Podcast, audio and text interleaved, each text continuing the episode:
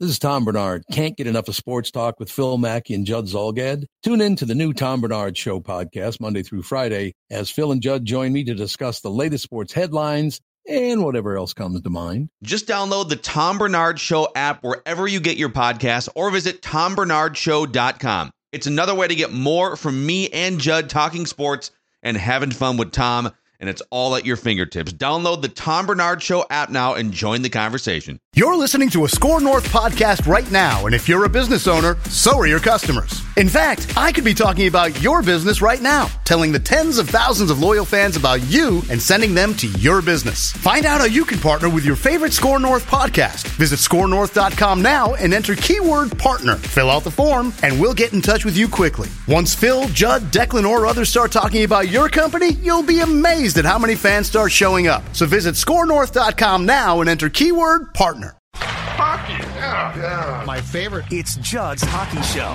And welcome into another edition, post-game edition of Judd's Hockey Show, late night edition. Zulgad, Declan Goff. I sense that Declan has something on ice near him. I hear it. Ooh, that looks good. What are we drinking? Tequila. As much as I would love to go with some vodka for my guy Kirill Kaprizov. Um, yeah. I, I, I, I, don't have the uh, ponies to go up to some vodka, so but tequila. Tequila on Cinco de Mayo. Yes. So Still happy holidays. Left, an hour left. Happy Kirill. A little tequila, a little nightcap here as we wrap up another uh, wild game against the Golden Knights. So explain something to me, mm-hmm. Declan. Why? So the Wild lose tonight, three two in OT. Um, there's certainly a, lot to talk about. Some guys had a good games, some guys had bad games. Um, I think the head coach made a questionable again decision in OT. Kevin Fiala did not play, although it sounds like I guess the report is we shouldn't be too concerned about that. So why is my only desire right now to talk about one guy? Why is my only desire after a loss in which they still got a point, but my only desire right now is to talk about Kirill Kaprizov and the game that we saw tonight. And can I start you off with this because it has nothing to do with two goals. Okay. I absolutely love the fact that I think the Golden Knights, um, rightfully so, thinking that there is a chance that they're going to match up against the Wild in the playoffs.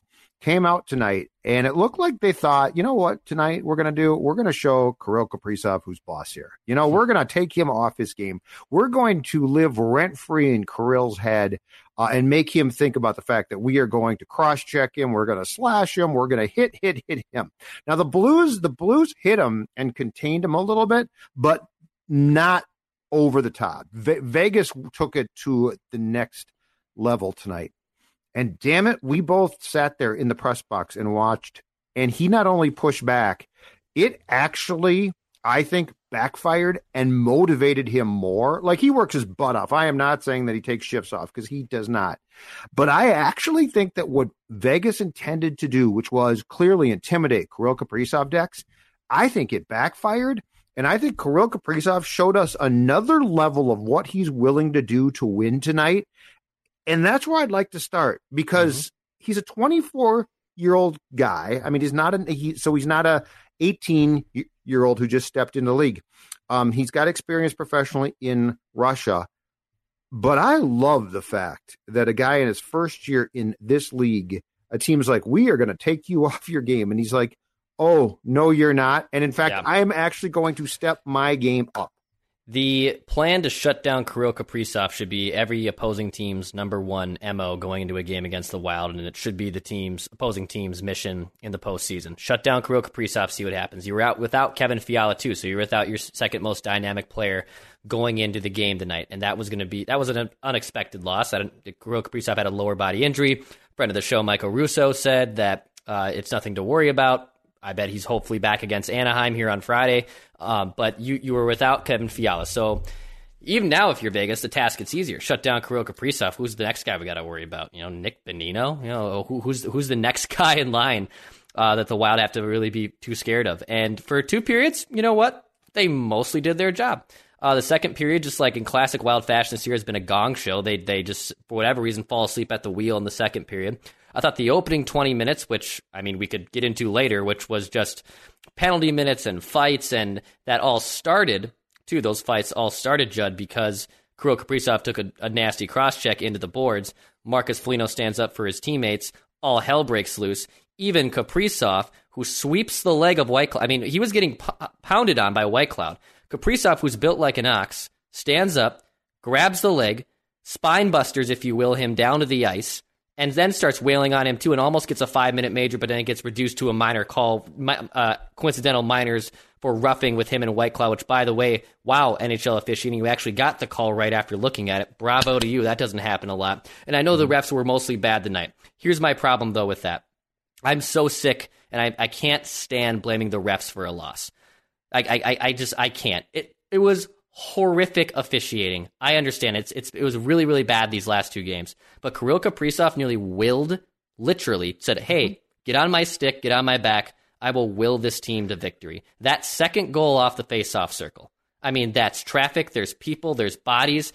There's people hitting you and slashing you, and he still finds a way to beat Marc Andre Fleury, one of the best goaltenders in the league. That is a superstar play. That's not luck. A lot of people like to see hockey, oh, it's just random bounces and sometimes weird things happen, right? No, that is 100% skill and 100% I'm going to take over this game for the for my own team right here. And it's too bad the Wild weren't able to get two points tonight. But just that sequence, two goals in what I believe two minutes and 28 seconds, whatever the heck it was.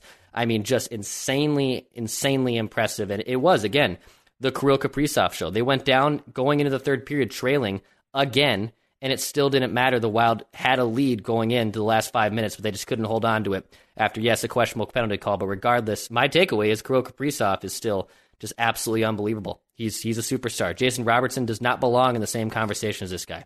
He does so not. He, so he, he uh, tied the game Kaprizov did at 1 1 at 11 13 at third period, and then at 13 23 scored a, again on the goal, Declan, that you're talking about. I want to talk about the first goal um, that he scored to tie the game because again, it was a it was a goal scored around the net, and if you go back and look at that. Play one was basically from the other side of the net. Zuccarello attempted to set up Kirill, was unsuccessful. But both of them, to their credit, stuck with it and basically switched sides. And so now Kirill was on the right instead of the of the left hand side, and Mats Zuccarello had also moved. And if you go back and look, Zuccarello got that puck across, and Kaprizov basically, and th- this is the thing that floors me about him, is, and I've, I've told you this before, he can shoot in a phone booth, meaning he can contort his body and his stick to be as close to his chest and still get a strong shot off at times, which is which is very hard. Um, in this one, his hand-eye coordination was so damn good that he basically batted the puck like a baseball into the net. And again, that's not luck. That is the skill. Here, here is my plea, and I don't think that this is going to be a problem, but this is a plea to hockey fans in the state and a reminder to us as well. Do not take what this young man does for granted because he makes it look so damn simple that it's easy to say, of course, it's Kirill. Of course, he made that move. Um, he made a play today or tonight. It didn't work, but in which he basically tried to deke out the defenseman by putting the puck between his legs and through them. Um, it's incredible. It, it is, there is nothing, to your point, Dex, there's nothing about luck involved here. Like nothing he nothing he is doing. And I'm not saying that luck is not part of the sport of hockey because it is. But there is nothing Kirill Kaprizov is doing that has anything to do with luck. He is score and the goals he scores are not like mm, it's a greasy goal and it's just no, he works hard. They are greasy, but look at what he is able to do. Again, I would ask you this: how many how many wild players in the 20 year history of this franchise could have knocked that puck out of the air into the net and and I guarantee you if you made if you went back to the X right now and asked him to do it again he could. This is what this is what I just I can't get past this like we've got we're we're so fortunate right right now Ant has a huge game and yep. the uh, Wolves lost, lost to the Grizzlies tonight but Ant is going off at target center, which is great. Uh, Justin Jefferson for the Vikings is such a special player. Byron Buxton, I mean, the Twins aren't good now, which really stinks, but Byron Buxton is great. And Kirill Kaprizov is doing things that, forget rookies, most players can't do. But I just, I can't tell you how important it is that he, as football people like to say, Declan, he put on tape tonight that if you're, if you're modus operandi against him in the playoffs is going to be we're going to beat you up, Kirill. He's basically told the Golden Knights, bring it on. Let's yeah. do it. And Foligno, and I love this, Foligno stood up for him, but he stood up for himself too. He was going to do whatever he had to do to basically send them the message bleep you, I'm coming at you. And I think it actually, he had a better game tonight because of the fact that they thought will slow him down and intimidate him. And he's like, no, you won't. And in fact, I'm going to come back at you and I'm going to have another huge game. This now makes the, the life of shutting down a player even more difficult who's this good. And my final thought on this is when teams do this to your guy, Fiala, he gets mad, but he mm-hmm. does dumb things. Like yeah. he could be goaded into dumb penalties. He's still really good. But I'm saying if you try and shut him down, he gets frustrated and mad and cross checks guys and does things. Kirill basically just comes back at you. Yeah. Like like he's not he's not like, well, I'll get you and I'm and no, he just comes back at you. He will not be pushed around. And that going into the playoffs is a game changer. The demeanor of Kirill doesn't change throughout the course of the game. Uh, and I think that's the biggest difference. When again, going back to the scuffle that happened in the first period, it's very easy, I think, for star players to cower. It's very easy for stud players to just say, "Hey, I know my role. All right, I'm the goal scorer. I'm the playmaker. I'm not going to drop the gloves. I'm not going to get myself into trouble." And he literally, when Whitecloud and Whitecloud, you know, isn't again just a world beater, but he's a big body dude that's going to push some people around. He's that's his role, and he he shoves him to the ground after mm-hmm. getting also, I don't, I don't think it was Whitecloud that cross checked him. I believe it was um, Hague. Hague. Hague, yes. Hague was the one who, who did the, the, fight. Who got in the cross check. Foligno yep. steps in, helps out his boy, and then Kaprizov, who's you know trying to just get out of the way with this whistle, gets nasty, gets taken down in a nasty fashion, and yeah, again says, you know what? All right, like you want to scrap with me, I'm going to scrap with you, and that's where I said, like he doesn't take he doesn't take BS. You know, right. it'd be very easy for him to just say, "Oh, I'm, I'm here. Look at this kerfuffle happening. Marcus, I don't want anything Marcus, part of this. Do all my work yeah. for me." And Foligno dropping the gloves twice in the first 15 minutes. Um, to your point about Fiala, what I what I love about that, what I love about Fiala when he plays pissed off is you can see it. Um, you can see that he's pissed off and he's trying and he wants to do something. To your point, though, sometimes uh, that anger in the uh, on the May uh, uh with, with, one day being past May the fourth be with you. That anger can be used against you, and you can end up doing really really dumb things. Yes, and Fiala has a tendency to do that. Kaprizov might overcompensate for something, might make a turnover, but he's not going to take a penalty. He's not going to do something that really puts the team behind the eight ball. I do think the criticism of Fiala in those situations can be completely overblown, and I think that's what really, really frustrates me because you're looking at a guy who already has 20 goals and, is a dynamic playmaker. Um, but Kirill is a, on a completely different level. This is not just, oh, it's Jason Robertson and Kirill Kaprizov, and now all of a sudden it's become a tight race. If, if you have, look, the Dallas Stars are coming off a run to the Stanley Cup. They have studs up and down their roster. If you remove Jason Robertson, the Stars are exactly who the Stars are right now. I am I, I am willing to say that. I don't I don't know what I know. There's no wins above replacement metric that is universal in hockey yet, and I'm sure Jason Robertson is not a negative player. But my eye test and what I have seen from the Dallas Stars over the last three years is I know they are just fine without Jason Robertson. I now know, after watching 55 games of the Minnesota Wild, the Wild are just okay without Kirill Kaprizov. With Kirill Kaprizov, they have entered the conversation as a team that can make a run in the playoffs. It's not just a cute team that's the fringe last team into this ooh, cute little Honda Western Conference. It's no, this is a team that is literally competing with Vegas and Colorado still for the top spot in the West and for a possibly home ice advantage in the first round of the playoff series.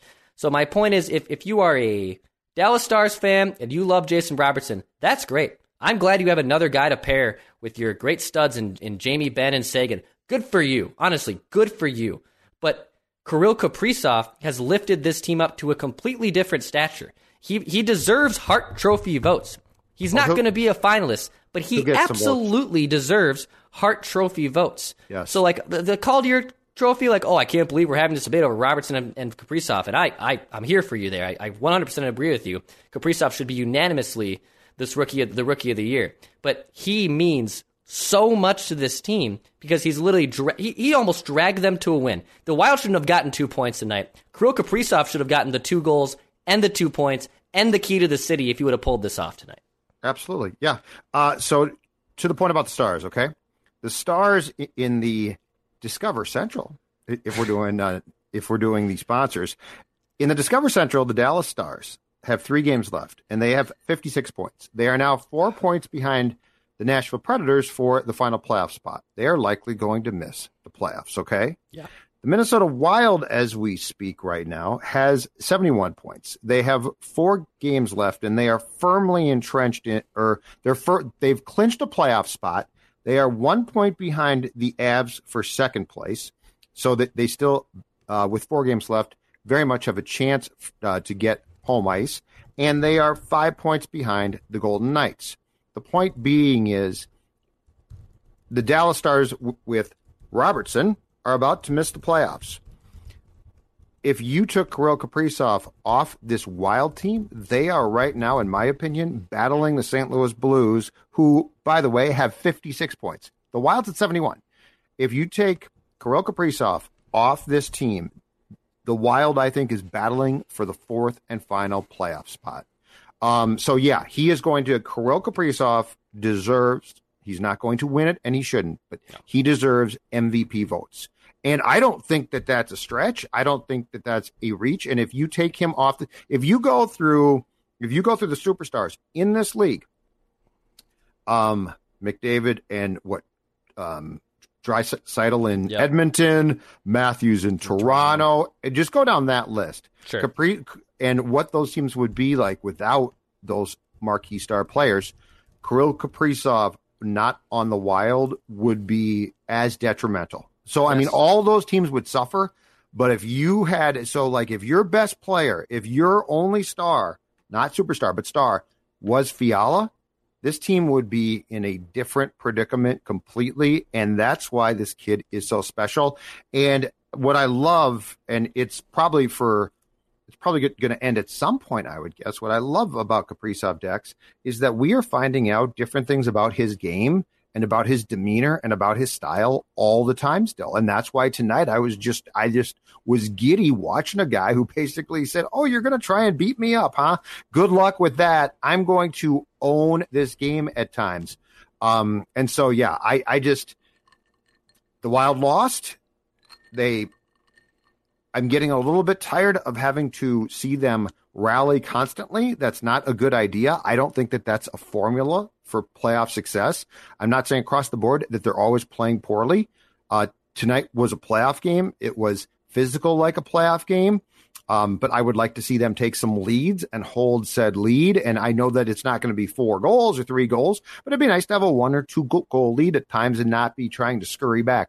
All of that being said, my my biggest this this is like this is like when you first meet that special person, right? Kirill's like that special person, and it's like you just keep discovering, oh, we have this in common, and we have that. Oh, and you like this food, or you like that restaurant, and I do too, right?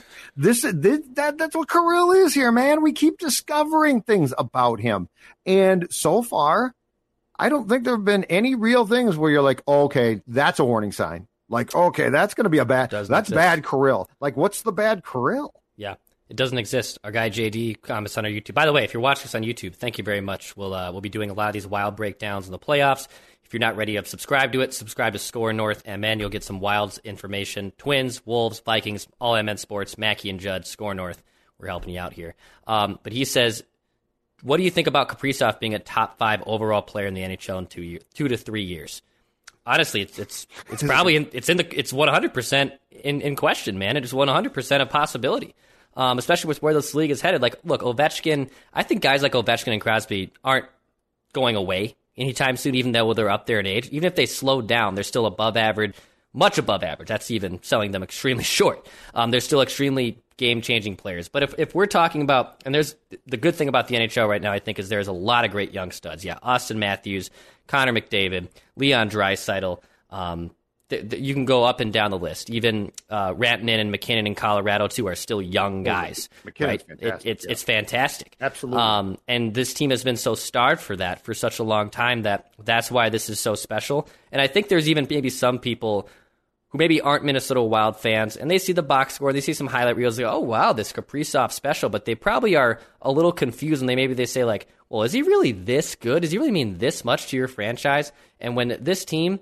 has only had just so many good players, they have had a lot of actually good players. Mm-hmm. They have never had many great, game changing, franchise altering players. Mikael Granlund was never a great player. He's a Hall, a very, very good player, and that is his ceiling. At his best when he came to play. Right. That's the difference in Kaprizov. He yes. always comes to play. You know, even even guys like Kevin Fiala is probably mostly in the same tier. Now he's still young enough that he might be able to break that mold and be even a better player than the core of wild players that are no longer with the team. Um, but but you can see it with Kaprizov. The the evidence is right there in your face. And yes, he's 100% a player that could be dominating this league in two to three years. And that's where I'm curious where the contract talks go this summer because you lock him up now. Like you like I, you oh, lock him to. up right now. And I and you know what, Kirill's young enough and and not naive enough. I don't want to use the term naive, but he's this is a new situation for him he's not going to play poker, and I don't think his agent's going to be in the business of being, oh, you, you know, a, a, a, mini Scott Boras, you sure uh, if that? you will, and say, "You sure? Well, just wait, just wait two, three years, and you'll go cash in in New York or go cash in LA." I don't think so. I highly doubt it. I mean, he, yeah, but he's so good that I, I could see him. I hope that they can do eight years, which is the which is now thanks to a couple of contracts that I think we've talked about before in this league. Eight years is now the max. Okay, um, but that being said, there's a chance that they'll go, let's do a short, you know, a short deal. I mean, worst case, it too is that they basically decide we'll do a deal that will potentially walk him up to his free agent years to look. Cause I mean, this kid is going to cash in. But on the question, yeah, I think in like right now, he is one of the better players. I think he's not probably top five, but he's he's gonna he's gonna hit that you know he's gonna creep into that next five uh, probably very soon, if not now. Because again, I just I ask you this: if he's not on this team, you cannot tell me that this team is solidly um, in a playoff spot. I think they're I think they're still a decent team. I mean, the defensive core is good now. Goaltending is, thank God, pretty good now. I mean, compared to what we, we saw, hmm. it's Jacques Plante and Glenn Hall. Um, but all of that being said, I don't know what the future holds there. I will say this. Uh, I've been saying now for a couple months at least, X, that Kirill Kaprizov, hands down, the best player in Wild history. Don't tell me about Gaborik. I saw him play. He was very, very good. I really liked him a lot. Uh, but Kirill Kaprizov is the best player in the history of this franchise. And I'd like to amend that and apologize to the Kaprizov, uh, entire Kaprizov fan base and family. Kirill Kaprizov right now is challenging to be the best player in the National Hockey League's history in the state. Um, and, wow. and here, and here's the one thing I'm going to do. I'm going to eliminate Modano because he didn't come to fruition here. Because he was, pro- I think Mike is the best player in Stars franchise, and this includes Dallas though, where where he became a complete, just a stud. Right. Um, but Mike Modano played the early years of his career here, started to come into his own, and then in 1993 the team moved. Right. So I'm going, I'm going to take him out because he's a Dallas star, and I'm going to tell you right now that I think there's a case to be made that Kirill Kaprizov is the greatest player to wear a Minnesota NHL jersey um, who's going to be here. Bobby Smith was great. Um, Neal Broten was fantastic. All stars, okay? Dino in his prime was great. There's a lot of players that you could go down the list. And to your point from what you said, say those were damn good players. But Kirill Kaprizov's skill set, I challenge you, outside of the fact that unless you, you try and force the um, conversation into Modano being a true North Star, Kirill Kaprizov to me, yes, it's recency bias, but he brings so many different things. And we are we haven't even seen them all yet. And I think Declan, the key to this whole thing is I think Kaprizov gets in the conversation for one of the best players in the league if the Wild can make a playoff run. Because if you do that, Yep. then he's going to be seen nationally all the time. Yep. And you're going to see two um, teams still try to shut him down. But I, I still think, I mean, for God's sake, Judd, he was with Ryan Hartman tonight. And, Yep. you know, Matt Zuccarello is a nice supplemental piece to Kirill Kaprizov, honestly. I, and, and credit to Kaprizov lifting up Matt Zuccarello to a degree. I think both, both of it works in, in, in side by side ways. Because Zuccarello had a bad year last year, but then he's now able to be the kind of player he was in New York, which he's a facilitator. Like Matt Zuccarello is a facilitator. He's not a correct. center, but he's a facilitator. He's a playmaker. He's going to set other people's up, other people up. He's not going to shoot shoot a ton, but he's going to set other people up. And it's what what better player to be playing alongside of than Kirill Kaprizov? Um, so I think I don't think you're. And look, I I, I was born in '92. The North Stars left when I was about four to five months old.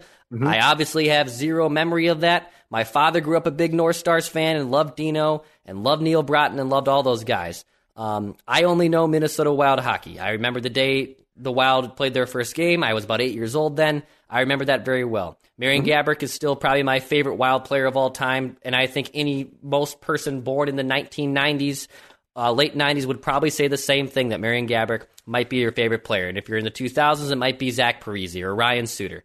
And now, if you're someone who was born in the millennium, let's say in the last even 10 to 15 years, and you're now entering that fun stage, right? You're entering that stage where you're now you're not just like, oh, sports, yay, I get to go to the game with my dad or my mom and my family. We get to watch a game. You're getting that prime age where you're a teenager. You're starting to understand things a little bit more Yep. and you and you get this. This is your first taste. Oh, you know, I'm, if, if so, anything, I'm so bitter at you. if anything, this is if if you're a 14 year old right now and you've been watching wild hockey for the last four years, okay, even four years, I, and you don't you don't even know anything that happened in even the Parise Suter beginning parts of the year when things were still good. You won a couple playoff series. There were some blips.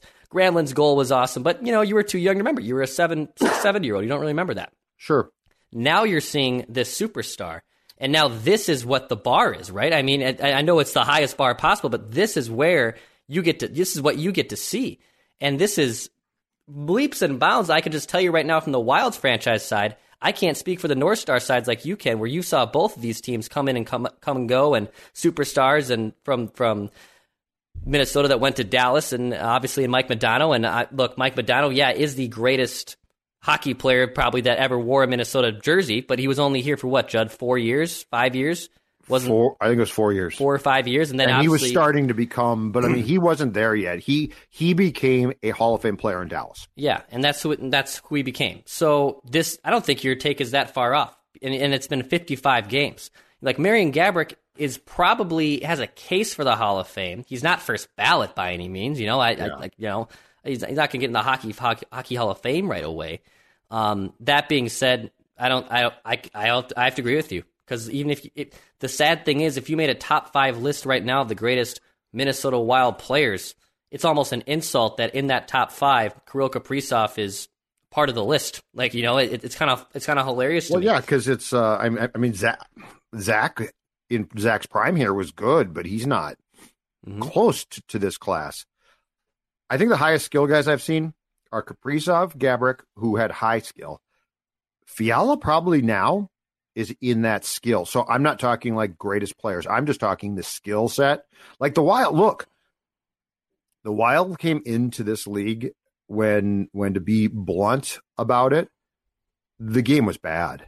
It was trapping. It was and and look, they did that as well. But I mean, go back, Declan, go back and watch sometime. Just YouTube it. A snippet of the last Stanley Cup final before the lockout between Calgary and Tampa. It's unwatch it's unwatchable. But I mean, that was the game. Goaltender equipment had become enormous. Um, teams were trapping. They were trying to win two to one, three two. It was unwatchable. It was awful.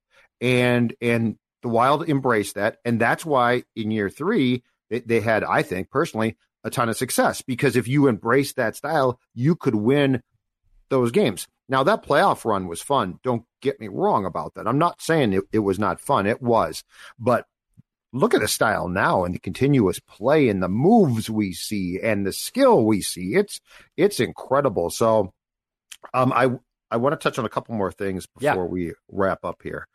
Uh, first of all, uh, back to the officiating in these past two games, which which you are correct was bad, really bad. Um, but I have a question uh, about the hooking call mm. on Zuccarello in the third period that led to the Reilly Smith goal at 15:44 that tied the score at two. Yeah. Um, if you go back and look at that, first of all, he, he, brings a stick. I think he brings a stick basically onto the breezer of the player, but he never really even truly hooks him. And here's my question. So, so what's done is done. And I am with you. Nothing drives me more nuts than the Homer guys that sit there and say, we got screwed by the officiating. You know what? Yeah, but I guarantee you that there, there were calls that the Golden Knights didn't like too. Okay. But off of that call, here's what I want to know as we get closer and closer to playoff time what's going to be a penalty in the playoffs? Yes. Like, is that a penalty? Like, is that a is that a third period playoff penalty? No. Uh, because yeah, because if that's the case, I you need to know that, right? Like, you mm-hmm. need to have an idea. Um, because because the problem there with that call is if that ties a game in the third period in the playoffs, we got an issue about what's a penalty and what's not. Then. Yep. And. Uh you know, I, am I'm watching the replay right now, my other laptop right now, the the loop of it. Look at you, um, just trying to get a better gauge of it. And look, he lifts his stick a little bit. Nothing that would be egregious enough to be calling a penalty that late in the game. Yeah, what I want the most is those calls to not if to not be there in the postseason. And yeah, the officiating has been bad.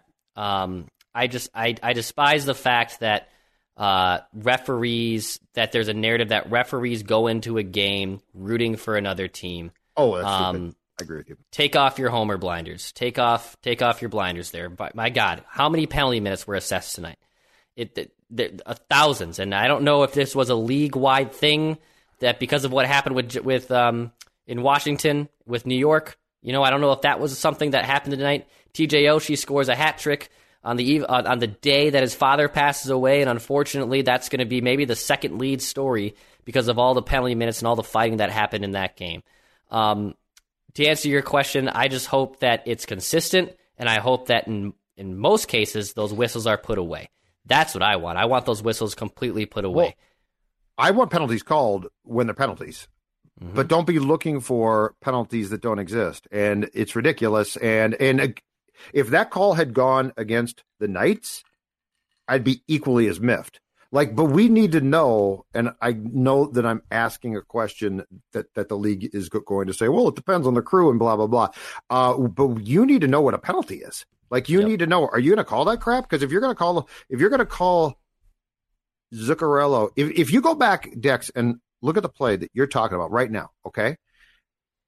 Behind the play slightly in the shot that I saw, Spurgeon hooks a guy that's more egregious and a penalty than what Zuccarello did. So, like, let's clean this up right now and let's decide. And I am all for if it's a penalty, call it. Uh, but that was garbage. And the officiating both ways, both ways that we saw these past two games is unacceptable for the playoffs. I yep. know that the game moves fast and I know it's tough to call and I get all that and that's all well and good. Um, but those two games were not officiated at a level that's going to get you a passing grade in a playoff game. And the last thing that you want to see is either team, the Wild or the opponent, cost a game because these buffoons screw up. Uh, the next thing I want to talk to you about is uh, Cam Talbot. I still contend he's playing too much. Um, I believe I will continue to say this. He's your playoff goalie. He's your starter. He's your number one. He is your number one. That is no longer a discussion. Okay, yes. so this is not a this is not a plea for all. I think Kaapo should be playing in the playoffs. Um, Cam Talbot, though, I thought played great tonight. He made some he made some fantastic saves, and he continues to track at least for me to show that in a playoff game, you don't have to, and this could change. So I'm telling you right now because the pressure cha- the pressure changes in the playoffs. But you don't have to go into every game worrying about, oh my God, can the goaltender match a guy like Marc Andre Fleury yep. or Jordan Binnington? You're now getting goaltending that I think should make you pretty confident. That being said, I just I hope that Kaapo gets a few more starts because there's no reason to ride Talbot into the ground before the playoffs start. Since April 10th, Kaapo Kähkönen has made just three starts. Just three starts. There's five games left. There's two against the Ducks, both those at home. There's two games at St. Louis next Wednesday and Thursday, and then your regular season for this division finally ends. Some teams end there this weekend because of the COVID outbreak. There's delayed responses. Yeah, we have on. to see when the Wild's going to start too, Yeah. just as far as the pause there, Yep. which could uh, which could cause some problems if the pause is too long. I am guessing that two weeks from today, as we record late Wednesday night, almost into Thursday morning here, that Yep. two weeks from today, we're probably watching playoff hockey. I don't know if the Wild play game one of their series, but I would envision two weeks from today, Yep. playoff hockey will be a thing in the NHL. To your point about Kaapo, um, I thought he should have gotten the nod tonight. I really did. I thought Talbot was awful on Monday, and I know you're still playing for home ice advantage, and you're still possibly playing to win the division. But Cam Talbot hasn't played well against Vegas all year long. He hasn't played well against Vegas. So at this point, give him a start. And now with this division still in reach, I I, I just have this horrible feeling that basically, unless until the Wild basically know their fate, he's just gonna he's gonna run Talbot out for the last four starts, which I honestly, if I, I can't stand. If if it was up to me, there's four games left. Kaapo should start three of them. Kaapo should absolutely start three of them, if not two of them, if not at least split them. He should be starting. He should be splitting these two starts here.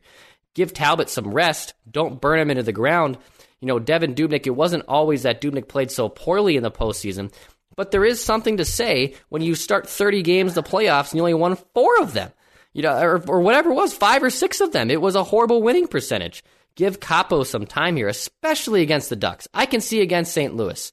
I can see against St. Louis if there's still a chance to jump to get home ice advantage the last two games of the season. Your season's on the line, you got home ice advantage on the line. Go and do that. Against the Ducks, he should be starting on Friday regardless. He absolutely should. What I don't get is Dean did a really good job at the beginning of the year because both goalies were playing so well that he was mixing it up at a very at a very nice pace. It was almost down right down the middle. I liked it. As I just told you, since April 10th, three starts for Kaapo Kähkönen. I'm not going to do the math uh, and tell you this up right in front of me, but about 10 starts for Cam Talbot over that span.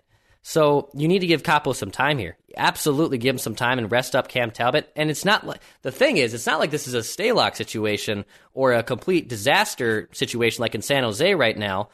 Like th- this is this is Kaapo. This is a goalie who's been playing well, and it was the goalie of the rookie goalie of the month and won nine straight starts not too long ago. Give him some time. Give him some time this weekend. Absolutely.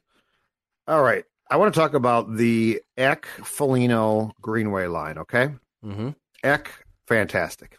Comes to play. He's got some skill, certainly can score goals. Um, Marcus Foligno contributes one or two things minimum every game. Tonight, he fought. Yep. He um he he is not he is not the world's most skilled player, but he does have a skill set. But if nothing else, he continually stands up for teammates.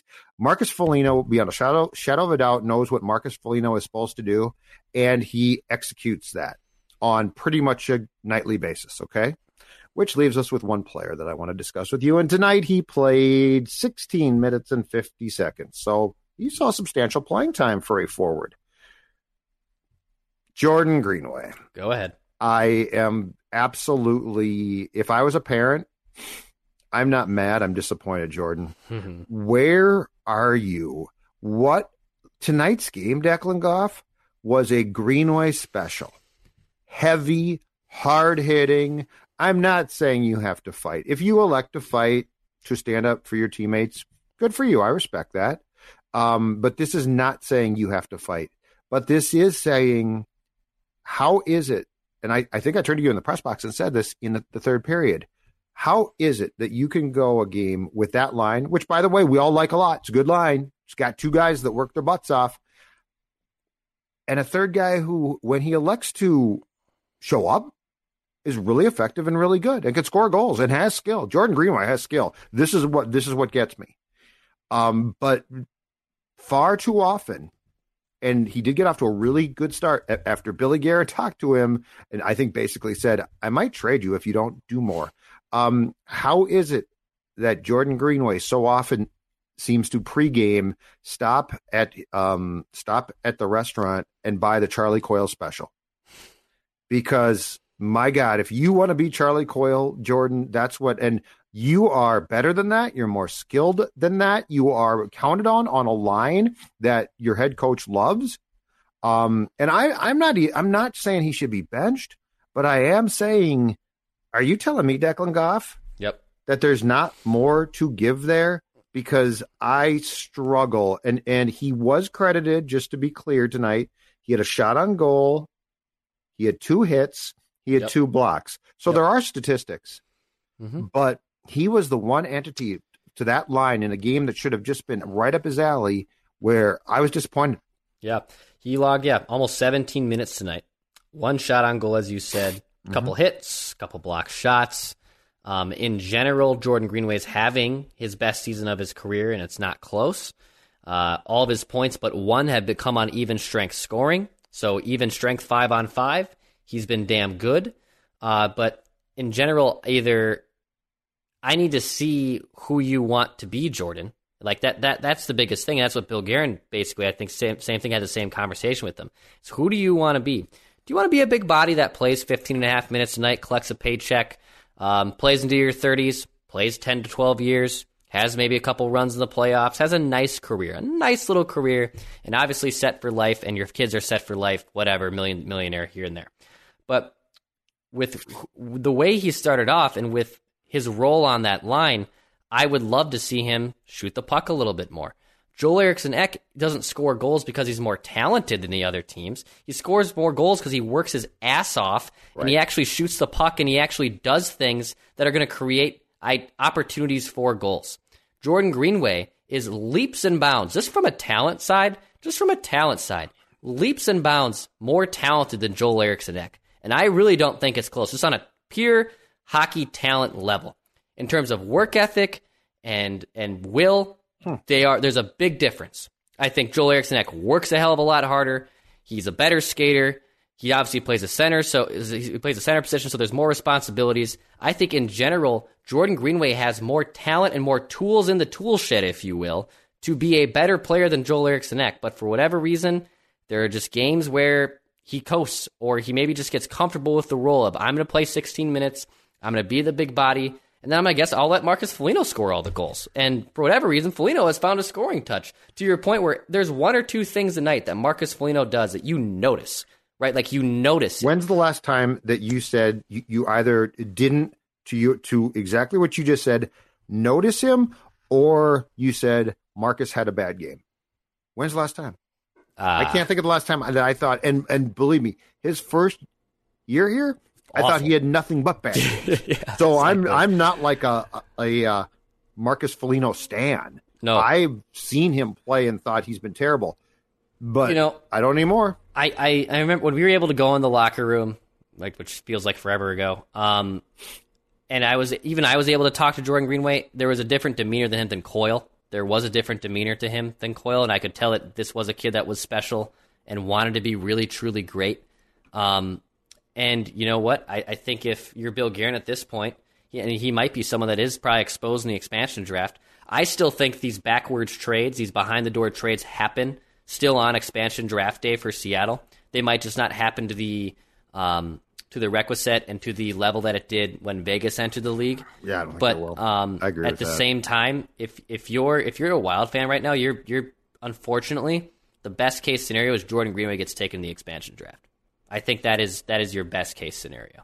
Un- unfortunately, Yeah. I also have so my other problem of late too has been and I'm torn here because his skill set again is attractive. Dumba had the giveaway on the first Golden Knights goal tonight, which was a bad one. He has he's got to tighten it up too for the playoffs. I mean, Dumba brings things, and here's what I really uh, so there's two things that Dumba did tonight that I really didn't like because they are counterproductive. One is is obviously no duh. You can't lose the puck, and, and it becomes what I think a two on one for the Golden Knights, and they score. That was the first one.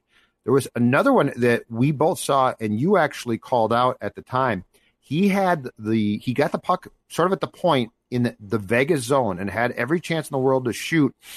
And he's I think he tried to pass it or something. I- and it was like, Matthew, that's dude, you got you have well, and I believe he has the best slap shot uh, for the defenseman on that team, right? 100%. 100%. So yes. yeah, you don't be afraid to don't be afraid to shoot the puck, dude.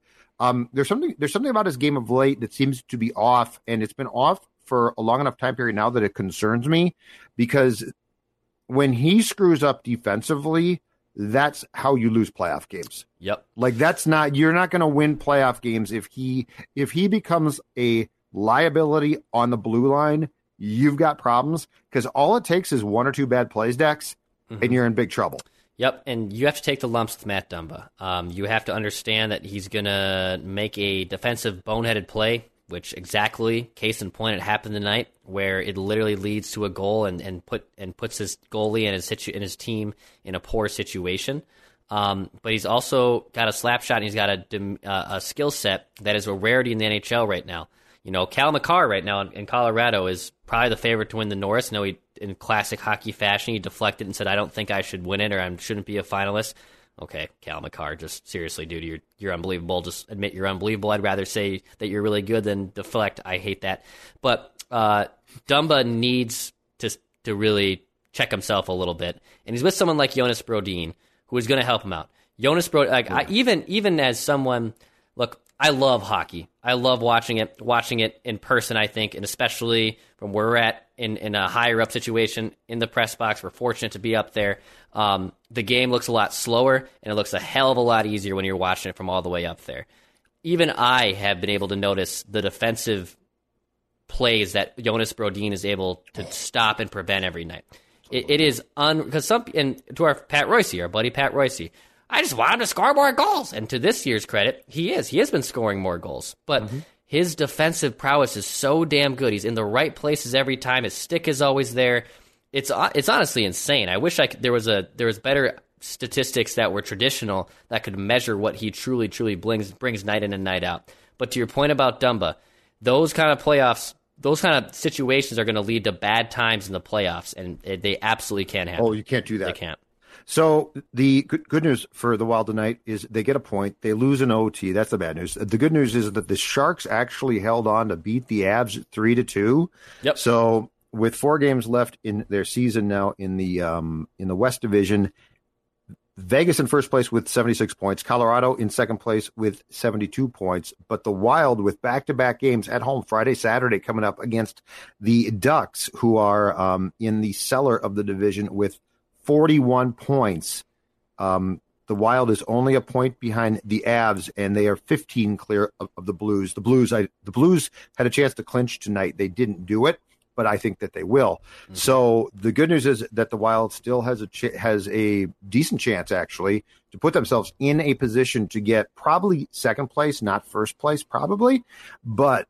That comes back to the discussion that we've been having for a couple weeks now, which is home ice against the Avs could be a big deal. Last change.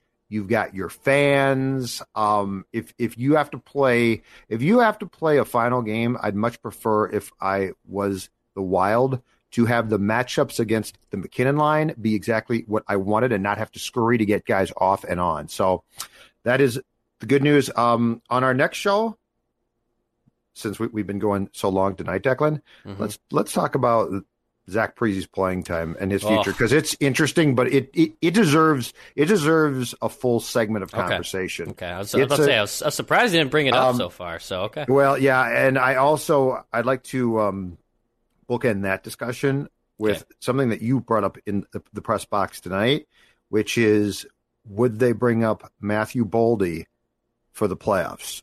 Because I think that there's a I think there's a discussion to be had there, and I think there's going to be I think you've got some decisions to make about who gets scratched and who does not. And I will tell you right now, I do not think Victor Rask does. Oh, and yeah, you know what? I forgot this one. Let's go back on this for one second. I'm sorry. Mm-hmm. I forgot. Okay. Just to be very clear, folks, Victor Rask was on the ice again in the second turn. So the, sh- the second shift of the three on three, and he was on the ice when when Pietrangelo scored the goal to give the Golden Knights the win. Okay. Victor Rask, um, I heard this tonight that there was I don't know if I heard it or saw it on Twitter, but the explanation was, well, if Fiala plays, he's in in there instead of Rask, so that's why. the last overtime game that the Wild played, Victor Rask was on the ice. It was Saturday night against the Blues, and they won. And that's the one where he sort of dove to set up Kevin in the exact same shift. So, ladies and gentlemen, I will have you know Dean Evason right now is playing Victor Rask on the second turn of three on three, and it has nothing to do with Fiala. Okay. and I can't explain it. I don't know why. That there are mysteries. There are mysteries in the world. There are mysteries in everything. This is a mystery to me. Yeah. Um, and I can't. And look, we both said this. He had a good game tonight. Victor Rask played well. This He is not a well Victor tonight. Ask bash, bashing mm-hmm. session.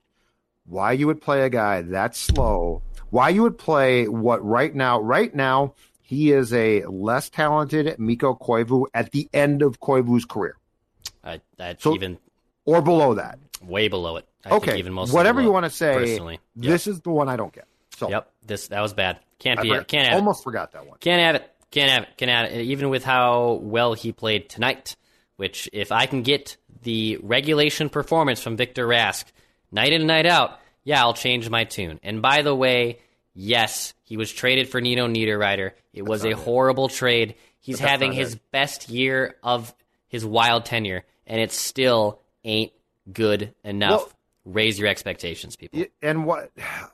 And tonight in regulation, he played well. Do you know why? Because he wasn't put with people who were so superior to him he couldn't keep up. He was with Johansson, who's a better skater and a smooth player, but sort of decides shift by shift. Am I going to? Am going to work hard on this one? And Bonino, who works his ass off every Yes. shift, okay? But he's not a star player. He's not even close. So Victor Rask was actually put on a line. I appreciate it. I told you that. I told you that. He belongs on this line. This is fine. But three on three, I don't get it. All right, uh, hold on a second. So I, I got my flag back Yep, out. get your flag. This is the um, State of Hockey Hold 2003. on, actually. This is the 2003 run that the Wild made Western Conference mask. I have a- Finals, and you've a got your wi- I have a Wild wild branded mask. Okay. And again, again, before anybody thinks, very nice that this is that we have bashed this team. This was a Kirill Kaprizov appreciation show Mm-hmm. because the man is unbelievable. Ant, Justin Jefferson, Byron Buxton, Kirill Kaprizov. Say your thing, Declan. Pass, shoot, score. Bye. Wear a mask, get a vaccine. Goodbye. Your dog is more than just your bestie with the cutest face ever. Get to know them on a genetic level with Embark Vet. Developed by veterinarians and PhDs, Embark screens for more than 215 genetic health risks across more than 350 breeds. It's top notch science for your top notch pup. Go to embarkvet.com and use promo code DNA, that's DNA, to get $60 off an Embark Breed and Health Kit or Purebred Kit with free shipping. That's promo code DNA to save today.